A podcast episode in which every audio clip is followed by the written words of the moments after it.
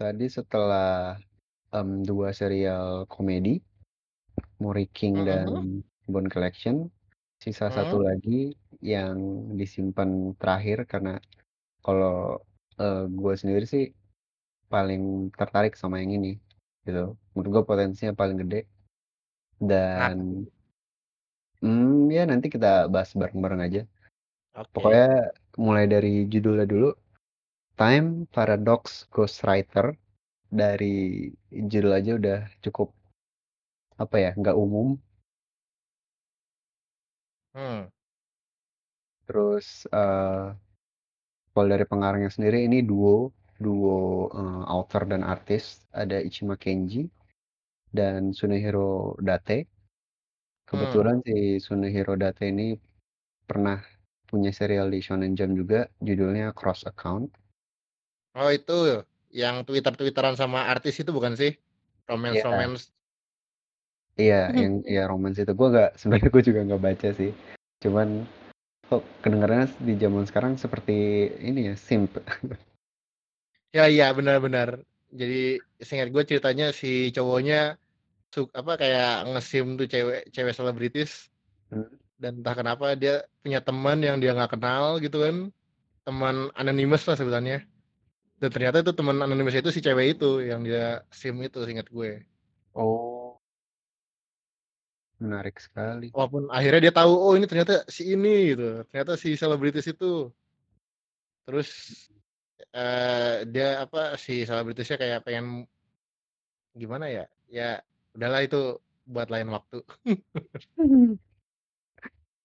Ya, uh, tapi ini ya sisi Cross Account ini emang ah ya udah nggak jadi juga deh, nanti aja. Oke. Okay. Um, Time Paradox Ghostwriter. Um, gue gue sih begitu baca, entah kenapa langsung ada ada feeling gitu, begitu selesai baca gue langsung, oke okay, ini bagus, ini punya potensial gitu. Gue langsung merasa hmm. ini bisa jadi the next big thing di Shonen Jump. Tapi kalau lu sendiri gimana? Tanpa ini ya, tanpa membahas dalamnya dulu. Oke, gue sendiri sih kayaknya ya menarik sih. Gue masih belum belum melihat sampai next big thing banget. Maksudnya kayak waktu gue baca H gitu misalnya, kayak gue wah ini menarik sih, ini something new gitu, gue suka. Terus kayak waktu gue baca Bakuman gitu kan, wah ini menarik sih, ini something new, gue suka gitu.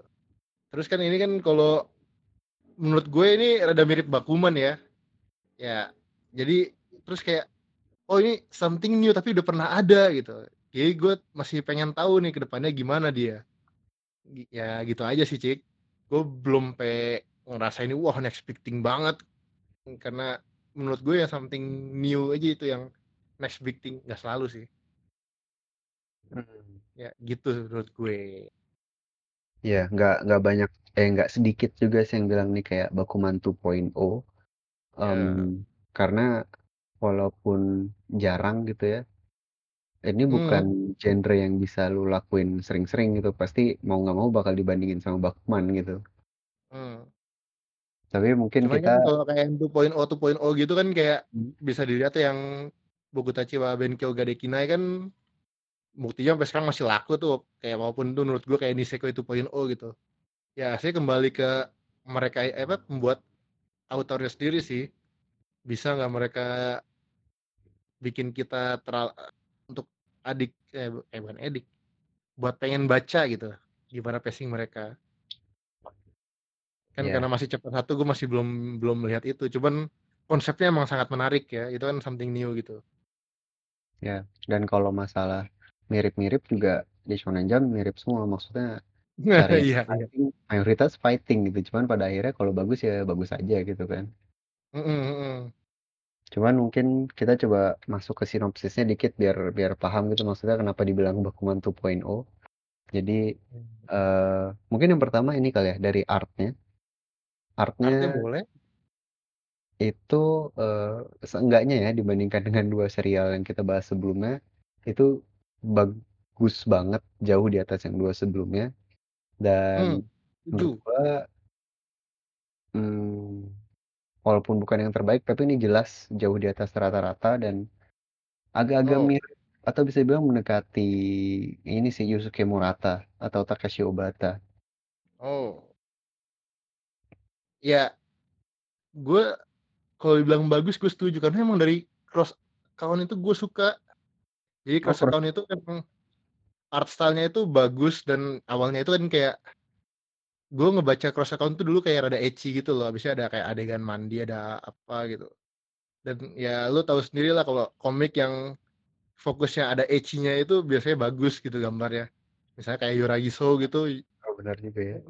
Hmm. Cuman kalau dibilang sampai kayak eh, ya mendekati sih, cuman nggak sampai se-eksepsional Yusuke Murata gitu atau Takashi Obata yang bikin Death Note kan. Itu gambarnya kayak wah banget tuh, apalagi pas zaman makin kesini yang apa? Remake-nya ya, apa bukan remake apa sebutannya? Lanjutan uh, story ya, one shot tuh spin, hmm, udah keren. Spin off juga ya. Ya yeah, spin off. Oh iya, oh, yang spin off tuh iya sih kelihatan sih kayak bukan masih bagus tapi makin bagus makin matang. Makin gitu. Bagus ya, betul betul. Gila sih emang Takashi Obata. Gua gua obses sama ini sih rambut kayak rambut si eh gua lupa nama tokoh utamanya yang di Death Note dua ribu dua puluh tuh. Hmm, iya. Gitu lah gue. Yang ya ya lupa gue juga. Anyway, balik lagi ke uh, Time Paradox T P G kali ya, kita singkat T P G aja. Oke, okay, oke. Okay. Di sini berkisah tentang uh, aspiring manga artis wannabe yang merantau ke ibu kota Tokyo gitu kan. Demi hmm. untuk jadi mangaka yang sukses. Di situ dia udah empat tahun um, masuk eh empat tahun di Tokyo tapi ternyata belum belum pernah dapat satupun uh, serialisasi di Shonen Jump. Nah ini yang bikin orang langsung um, nyambungin sama Bakuman. Yang pertama bukan cuma karena dia mangaka, tapi juga karena settingannya uh, slice of life atau benar-benar uh, nyambung ke dunia nyata gitu. Kayak di halaman pertama langsung ada kantor Shueisha, departemennya Weekly Shonen Jump, langsung ada logonya Shonen Jump, dan ada juga tentang proses-proses gimana lu bisa diterima di di di majalah tersebut gitu. Hmm. Jadi kalau gue sih uh, oke okay, fun kayak Bakuman, cuman kalau kalau gue sendiri suka karena kalau um, kalau ada elemen yang close to life tuh uh, relatable ya, relatable gitu. Relatable. Uh, hmm. Dan masalah relatable juga ini lebih lebih makin relatable lagi si tokoh utamanya karena Uh, walaupun usaha dia yang sekeras itu ternyata masih belum berhasil juga, bahkan di di apa namanya di chapter pertamanya dia udah dua kali ditolak gitu kan sama editornya dan hampir hmm. nyerah gitu. Nah di sini uh, maksudnya yang bikin marah tuh saat-saat konsep yang relatable dan close to life ini tiba-tiba ditabrakin sama uh, fiksi yang yang lebay banget gitu kan, dimana tiba-tiba yeah. uh, rumahnya kesambar petir dan microwave-nya ngeluarin uh, komik yang berasal dari masa depan sepuluh tahun nah, lagi gitu ya. Ngomong-ngomong microwave kayaknya jadi yeah. sesuatu gitu ya. Iya, yeah. yeah. El Saikongro Homo with Kyobada gitu ya, ini udah ini jelas-jelas kayak reference Steins;Gate gitu ya. Apakah iya, ini iya. akan teori konspirasi juga, Cik? Apakah ini ada serangan dari apa? Dari Stern. Churn. Iya, churn, churn. Nah, ini uh, agak-agak lucu karena kalau misalkan nggak tahu Steins;Gate mungkin kayak cuma apa sih, sih kenapa gitu? Microwave gitu, ya kan? Kayak cuma, mungkin cuma kayak random banget gitu loh. Tapi ada ada gue yakin ini reference mau secara tidak langsung atau emang sengaja gitu, ini reference ke serial Steins;Gate yang memang tentang time travel juga gitu kan. Iya, fokusnya time travel ya.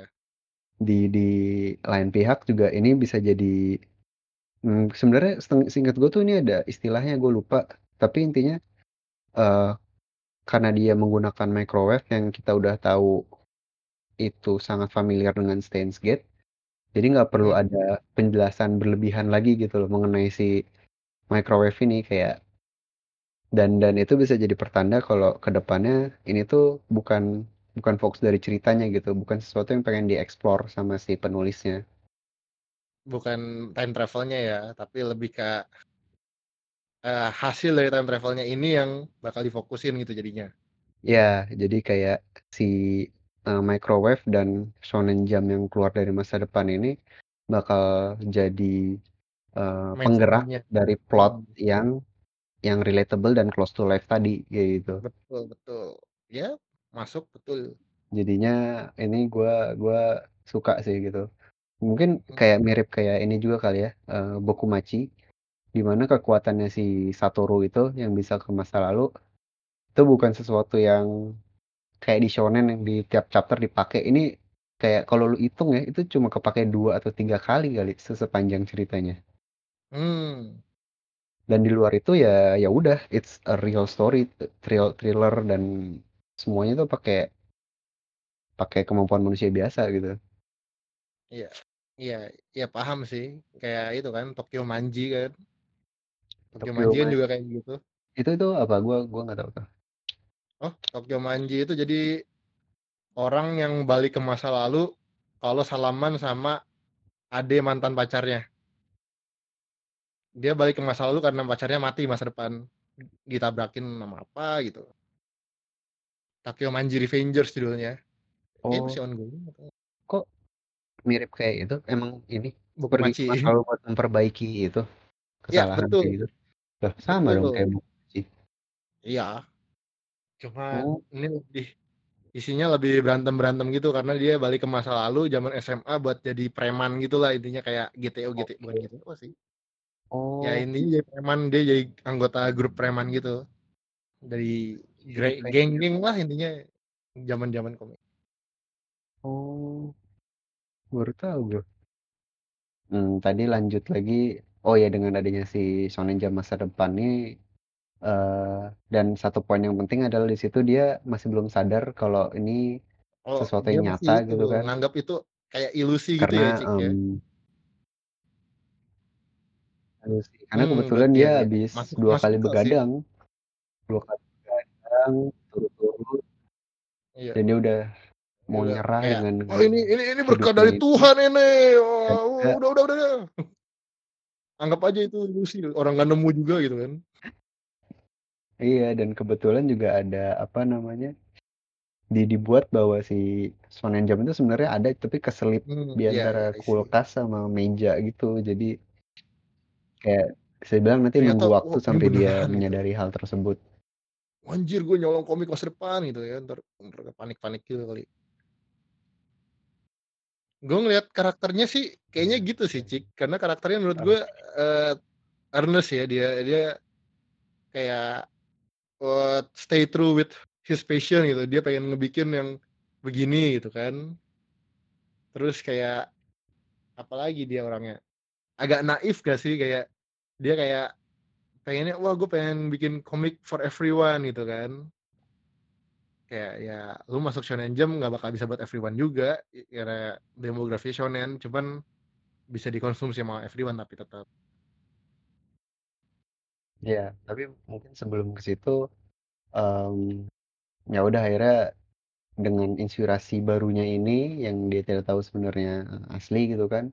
Di situ kita bisa lihat dia hmm. begadang untuk ketiga kalinya dan um, cuman kali ini dia punya ide yang jauh yeah, lebih yeah. bagus dalam tanda kutip gitu kan.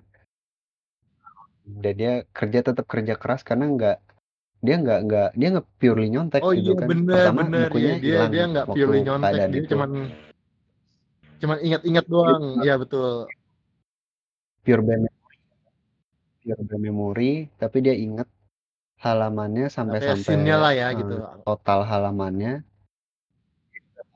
Hah? Bahwa dia mesti Berikan. cut down itu oh iya jadi enggaknya di ya, karena dia mau bikin one shot kan, ya bisa format ya, chapter pertama kalau di jam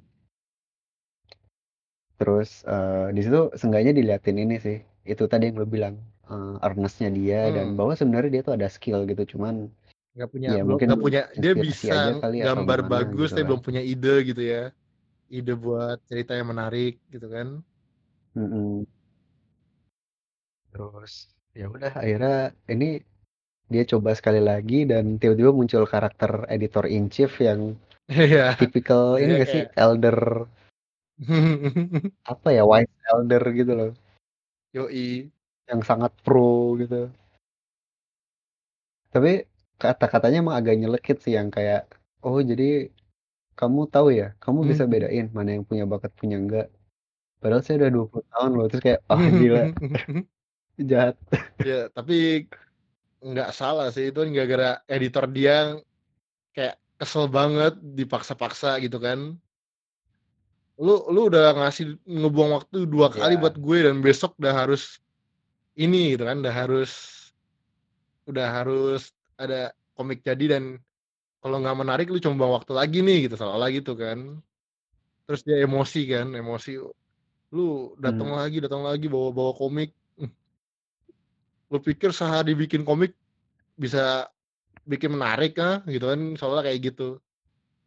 Mungkin lagi kesel juga itu. Terus ya muncul kan si editor in chief yang wise ini. Ya. Terus ya udah akhirnya dia diselamatin dan bahkan serialnya bukan cuma dapat one shot tapi langsung dapat serialisasi di Shonen Jump itu. Uh, dan dia ya udah lega banget. Terus karena hmm, dia butuh menenangkan diri, akhirnya beneran tetap hmm. pulang kampung juga gitu kan, sekalian ngelesain manganya dibantu sama teman-temannya. Ternyata di apartemennya udah ada enam sampai tujuh hmm. uh, Shonen Jump yang baru gitu. Dan setelah itu tiba-tiba uh, pindah lagi ke uh, Kochi itu daerah pinggiran atau lu tahu nggak Kochi? Tahu. Maksudnya gua sejauh apa whips, dari Tokyo tapi gua, atau um... dekat? Gue expert whips ya, gue cuma suka yang Jejepangan. Bukan berarti gue bisa bahasa Jepang atau mengerti Jepang. Nah, anyway, uh, tiba-tiba di sebuah, ya kita anggap aja di daerah kota satelit ya, kali ya, atau di mana Bekasi gitu, Bekasi. Harus, harus naik rokok dulu dong. Bekasi tiba-tiba ada uh, seorang anak yang, mm-hmm. ya sebuah keluarga gitu kan. Ternyata anaknya uh, Hikikomori karena dia udah tujuh belas tahun baru masuk S M A tapi tulisannya non attending yang artinya dia iya. ya tipikal Hikikomori gitu kan, ngurung diri dalam dalam kamar terus biasanya uh, tuh yang nggak keluar dari sekarang yang kayak gitu jadi VTuber cik dan... oh gitu. Serius nggak maksudnya? Gua gua tahu oh, ada VTuber tuh satu yang VTuber yang gua ikutin yang dia sendiri ngomong emang apa dia itu need dia katanya dia ngerasa kayak kena kenapa sebutannya tuh ya asp kayak dia mungkin aspi atau apa gitu dia jadi apa jadi kayak need gitu ngerasa berbeda lah dan untungnya dia bilang orang tuanya itu bilang hmm. ke dia ya lu nggak perlu datang ke sekolah kok kalau lu emang nggak bisa gitu. Dan berarti emang kayak gitu ada lah di Jepang. Hmm. Okay, hmm? Anyway, si Itsuki Aino ini ternyata ini plot twist yang cukup menarik karena um, Itsuki Aino ini adalah karya yang si Teppei lihat waktu dia baca uh, Shonen Jump hmm, yang dari masa depan si itu gitu kan sepuluh tahun ini ternyata depan. Real autornya ya. Iya, dia adalah the the the manga, the manga prodigy yang sepuluh tahun berikutnya bakal oh, membuat sebuah A G, ma- masterpiece A G. Berjudul White Knight. Yang yang sepuluh tahun lebih cepat udah dibuat atau dicontek mungkin dalam tanda kutip sama si Teppei ini.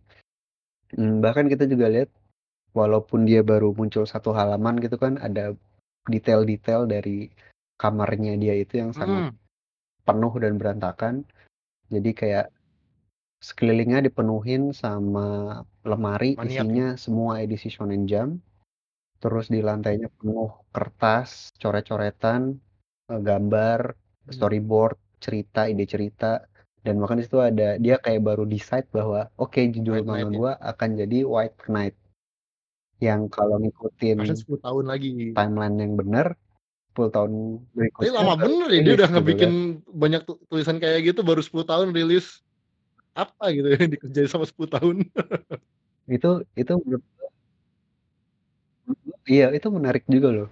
Maksudnya kenapa harus lama itu? Alasannya apa dan apakah justru emang gitu endingnya? Jadi kan salah satu mm, ide eh salah satu apa sih alternatif ya? Salah satu option dalam Time Paradox itu kan um, Mhm.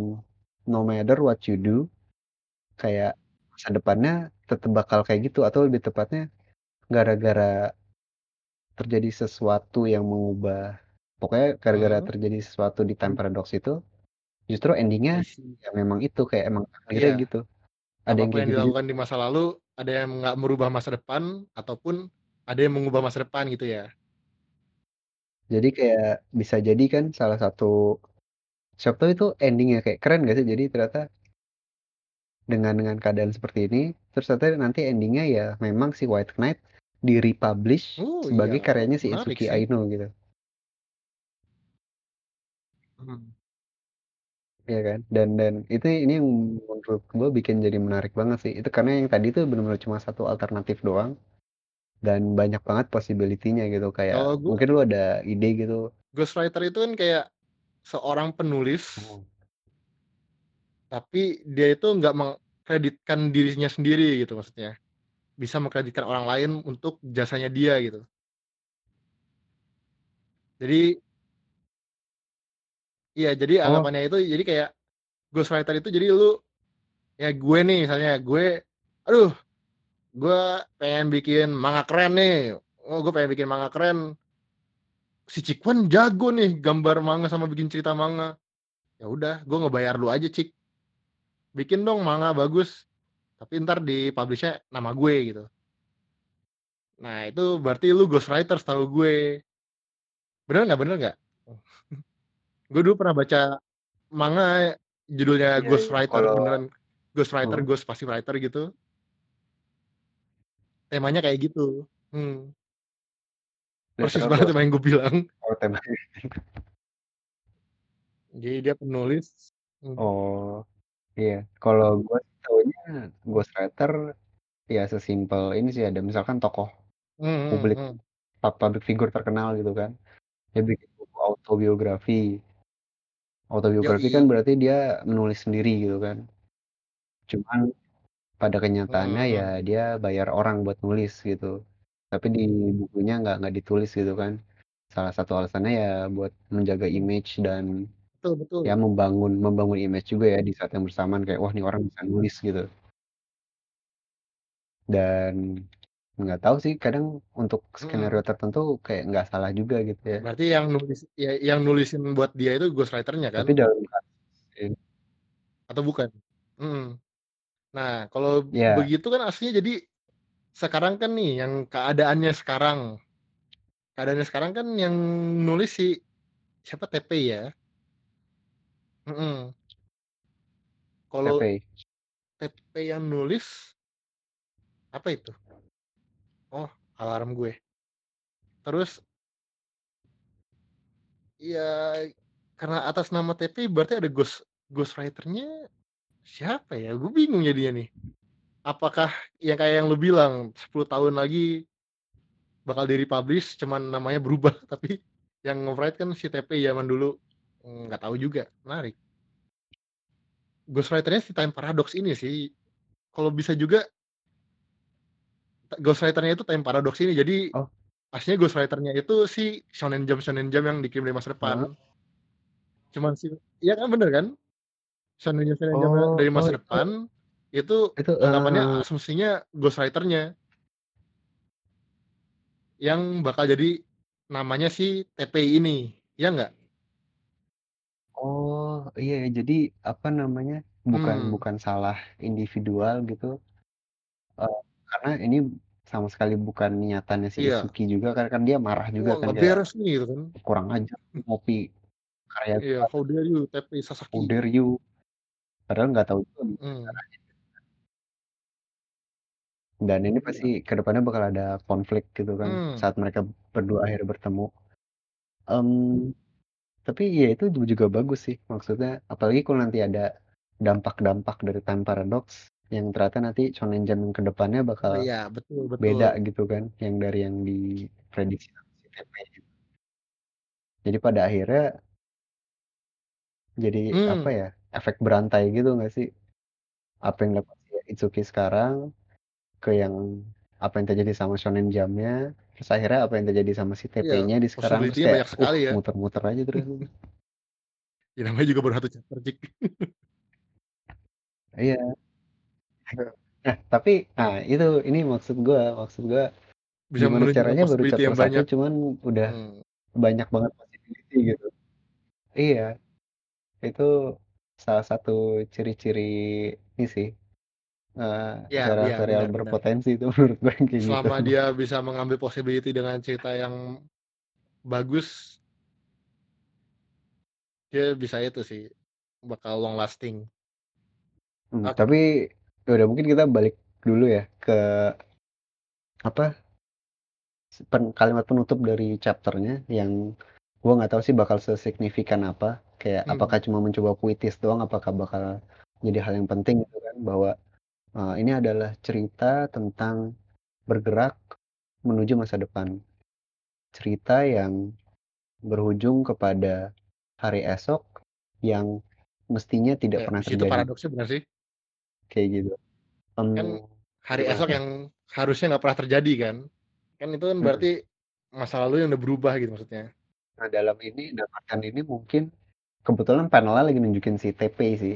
Tapi emang emang udah pasti ya, maksudnya masa depan T P Kamu ya ke mestinya depannya tidak harusnya seperti suram ini gitu kan. gitu kan. Jahat banget gue. Masa depannya balik ke kampung terus ya Hmm. udah ngapain lah gitu.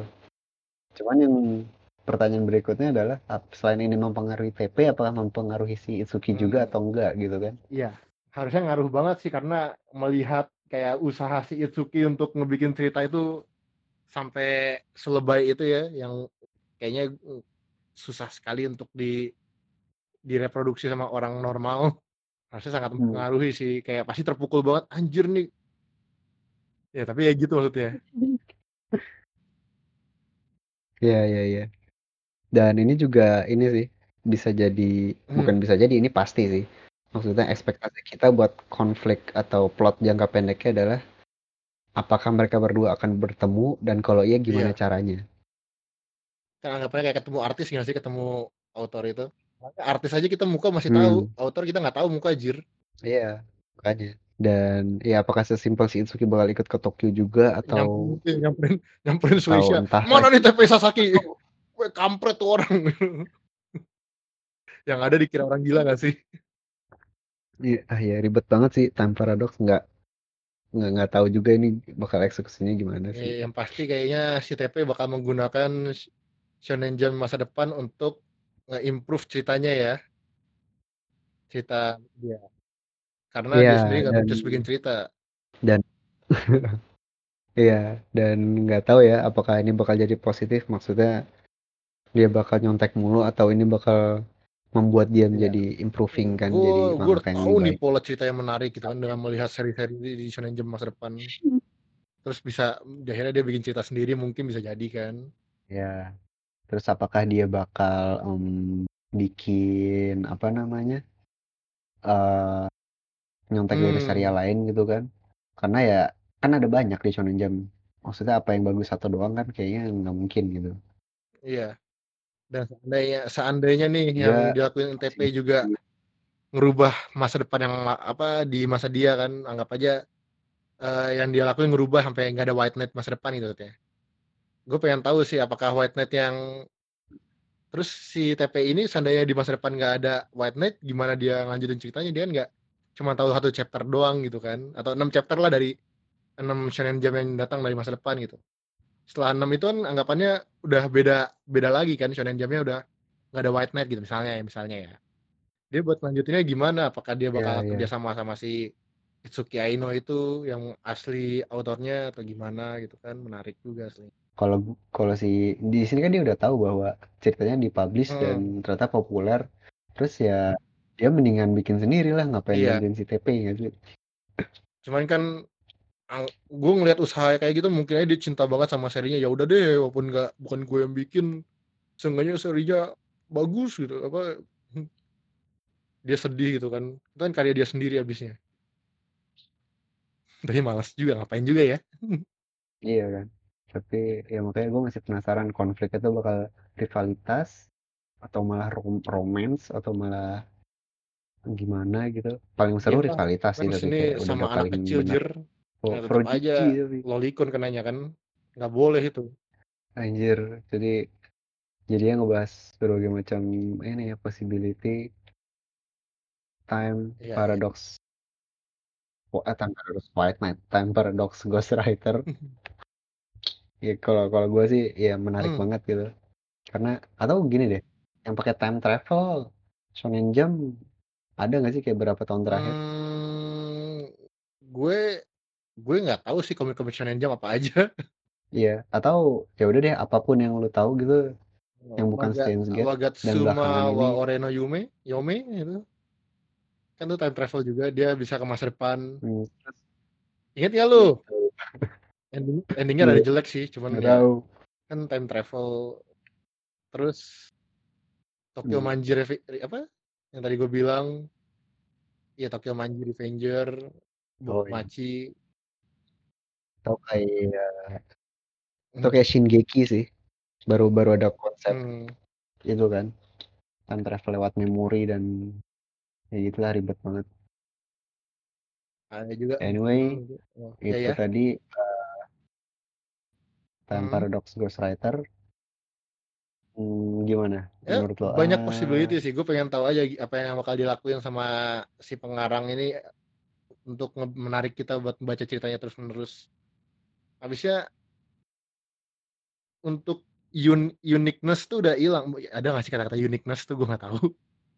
udah udah mulai nggak unik kan, abisnya komik tentang manga artis tuh udah mulai berkeliaran, yang apalagi yang fokusnya yang kayak real life gitu kan, misalnya kayak Bakuman, ada Rin juga, hmm. Rin cuman setengah supernatural sih, ya ya udah mulai banyak lah gitu, maksudnya udah nggak unik lagi, cuman masih masih menarik menarik karena itu sesuatu yang berbeda kan, apalagi di Shonen Jump yang isinya mayor, mayoritas battle kan, battle atau komedi lah. Menarik lah, menariknya di situ sih, karena dia masih satu yang berbeda walaupun udah nggak unik. Kalau dari gue hmm. sama sih, maksudnya potensinya gede banget. Tadi kita udah bahas, malah tiba-tiba udah bahas kemungkinannya apa yang bakal terjadi, padahal baru chapter satu.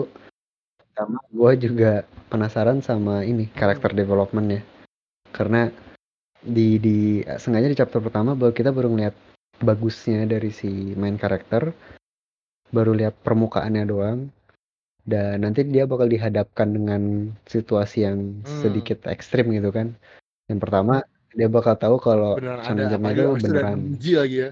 Kedua, jadi muji lagi. Dan kedua, dia bakal tahu bahwa Itsuki Aino itu nyata dan hmm. ada di timeline yang sekarang.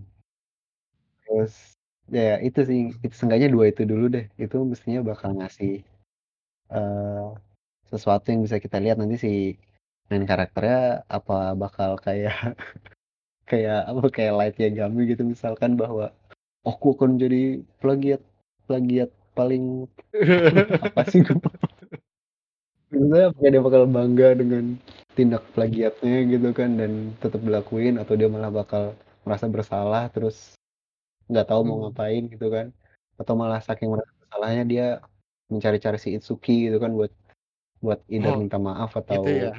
Billy Bat ya atau Billy Anjir gitu, kan dia iya, minta maaf, dia nyari-nyari ini idenya dari mana nih awal-awal pengen minta maaf. um, seenggaknya dari dari sepuluh hmm. serial terakhir yang yang tiba di Shonen Jump ini yang ya, paling ya. Wow sih. Iya, yang pertama karena dia dia bukan hmm. bukan shonen fighting. Itu udah jelas. Yang kedua ya yang gue rada males tuh sih. Seri-seri kesini tuh makin kesini banyak kan komedi doang ya Cik ya, terus muncul kayak gini jadi ada yang fresh gitu gak sih? hmm. Banget banget, jadi kayak ya itu tadi kan Bone Collection oh. masih ada komedinya hmm, dan komedi, ada cenderung ke situ ke depannya mungkin komedi. Terus sebelumnya lagi ada Michelle Magic Muscle, ya gue suka sih cuman hmm. komedi juga. Terus Gravity Boys itu komedi hmm. juga. Mitama Security Buster something something itu komedi hmm. juga. Hmm, Yuzakura Family action tapi yeah, komedinya juga banyak baca, kan. Gue gak terlalu suka. eh, ya Yuzakura juga gue sebenarnya awal-awal doang sih. Sekarang udah enggak. Yeah, Cuman yeah. masih bertahan. Kayak. Jadi sekarang tuh ada sembilan belas hmm. serial yang berjalan kan. sembilan belas karena Kimetsu tamat ya delapan belas lah. delapan belas terus yang komedi ada satu dua tiga empat lima. Lu ngeliat karena hmm. apa running series dari mana cuy? Dari delapan belas ya, sepertiga. Sepertiga men. Gue lihat nih, gue dari Manga Plus. Gue ke Manga Plus, terus gue ke jadwal di mana hari yang lagi ada oh, shonen jamnya, yang ada, lagi ada weekly shonen jamnya. Gue hitung semua, terus gue exclude yang ada Naruto-nya, yang ada Spy Family-nya, udah. Gitu. Ada dua puluh. So, running. Mungkin oh, lu mau ini enggak? Lu ngasih ini gak? Ngasih rating nilai buat Monkey King, Bone Collector sama Time Paradox. Uh, gimana ya? sepuluh deh. Hah, susah ya deh tiba-tiba gitu ya. Oh, atau ini aja deh, ranking aja deh. Dari ketiga itu kan, satu, satu hmm. Ghost Rider gitu kan udah jelas. Dua, tiga. Bone Collection atau Monkey King. Gue lebih suka candaannya yeah. Bone Collection sih. Karena apa hmm. random random parah, gue gue suka yang random parah. Ya random parah, aslinya Monkey King juga, cuman Bone Collection tuh randomnya random random apa? Random dewasa kali sebutannya ya. Aslinya hmm. gue dua-duanya normal sih, nggak sampai suka banget gitu maksudnya Monkey King sama Bone Collection. Cuman ya gue melihat ada battle mungkin bisa menarik kayaknya Bone Collection jadinya baru Monkey King, karena Monkey King itu kayaknya kalau udah ada battle-nya bakal fokusnya di slice of life kayaknya. Gue nggak terlalu suka slice of life, jadi ya gitu deh, T P G hmm. Bone Collection baru Monkey King. Oke oke gue nomor satu juga sama sih pastinya T P G, cuman kedua mungkin gue Monkey King karena lebih hmm. ringan aja gitu loh. Komedi iya, tapi ringan. Yang gak bikin lu ngakak yang kayak apaan sih ini wakak-kakak. Cuman kayak ya, yang kan entertaining ya. Oh hahaha. Kayak entertaining dan ada family friendly yang gimana ya, yang tidak ada evilness atau niat-niat buruk gitu loh di, di baliknya. Iya hmm. iya. Jadi kayak in a sense itu kayak refreshing gitu loh, walaupun walaupun bukan yeah, sesuatu yeah. yang wow juga. Paham. Jadi ya ya udah, kedua gue mau ranking, ketiga Bone Collection. Bone Collection ya ya gitulah, yang sama sih kayak yang lu bilang tadi, cuman kurang aja hmm. gitu buat gue. Eh hey, kembali ke taste masing-masing sih kalau itu mah. Cuman cuman kalau di antara oh, semua karan running Eh, dua itu terbawa tetap. Anjir. Oke. Oke, kalau gitu thank you banget Ber oh, udah sama-sama uh, cek. Buat kalian uh, ya semoga bisa jadi referensi gitu kan kalau lagi nyari serial baru dan misalkan malas, maksudnya menurut kalau menurut kalian baca satu chapter effortnya banyak ya, setelah mendengarkan ini semoga bisa membantu memfilterkan mm, gitu ya.